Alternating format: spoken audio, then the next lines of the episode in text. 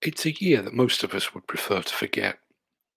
A year that future historians will look back upon with a mixture of morbid fascination and utter dismay. But can we take any lessons from 2020? That's the topic of this latest episode of Demolition News Radio, and we'll be right back after this.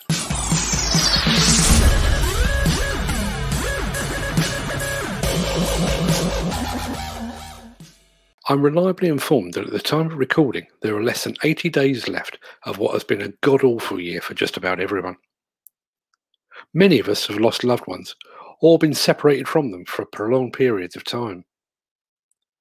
We've seen many of the things that we once considered normal dining out, travelling, shaking hands consigned to the history books, at least for now. We've seen our home lives turned upside down, and we've seen our work lives turned, in many cases, into home lives. We've seen the very best of humanity, mostly in the shape of the health workers that risked their lives to help others. Sadly, we've also seen the worst of humanity with those that attempted to use a global pandemic for political or financial gain. We've seen many acting selflessly, helping those less fortunate than themselves at a time of crisis. We've seen many more acting selfishly, refusing to wear masks and holding food and supplies that they didn't actually need. But have we actually learned anything from all of this? Personally speaking, I've learned plenty. I've learned that politicians do not have the answers. In fact, from the outset of the lockdown, it was clear that British politicians would happily throw demolition and construction workers under the COVID 19 bus, just so long as they could keep the wheels of their precious economy turning. We learned that when politicians say key workers, what they actually mean is cannon fodder we learned that the industry's powers were willing to follow that government lead, simultaneously preaching a health and safety message while sending men and women to work in the midst of a global pandemic.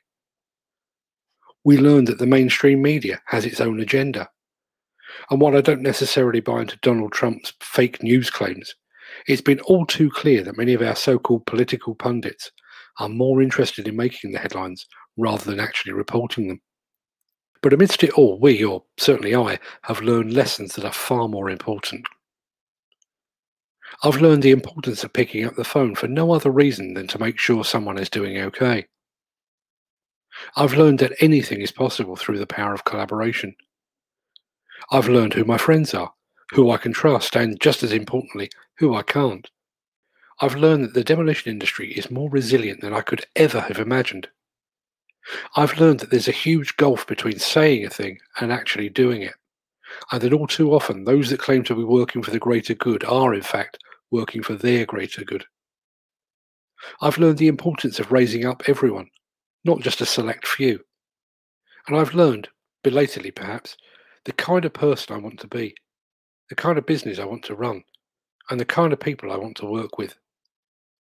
All of these lessons and many more besides will shape the way that I approach 2021. In the coming year, I will personally ensure that demolition news in all its forms is unavoidable, and that all those individuals and companies that work with us are unavoidable too. I will use every means at my disposal to challenge the industry status quo and work with the new leaders within the sector to help forge a safer, more diverse, and more profitable industry for the future. I will continue to question why workers in this sector are not guaranteed to return home safely each night. I will continue to question why we are focused upon mental health awareness rather than addressing the issues that cause those mental health issues in the first place. I will continue to help unemployed demolition workers find gainful employment to ensure that we retain their experience and their expertise. I will work tirelessly to encourage young people into this industry, and I will do so not just in words, but in deeds too. I will throw a spotlight onto all that is good about this industry of ours, and I will hold up a mirror to reflect all that is bad. I will treat it as my personal mission to ensure that this industry is better when I leave it than it was when I arrived. So, how do all these promises and commitments manifest themselves? Quite simply, with more. More of everything. We've already established Demolition News as the global industry's largest and most widely read news portal. But it will get bigger and it will get better.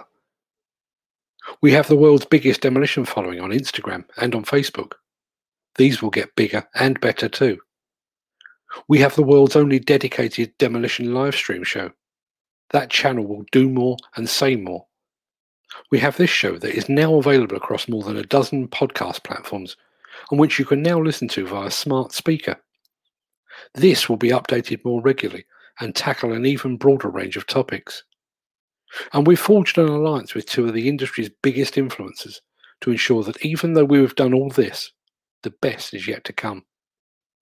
In one of the early episodes of the Demolition Daily livestream that I started when the first lockdown began, I said that I had made it my personal mission to not let COVID 19 stand in my way. Having come out of lockdown and now facing the very real prospect of going back in again, I'm even more resolute in that mission.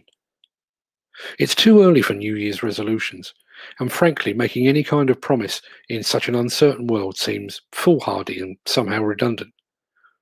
But take it from me. In 2021, Demolition News will be unflinching, it will be unstoppable, and it will be unavoidable.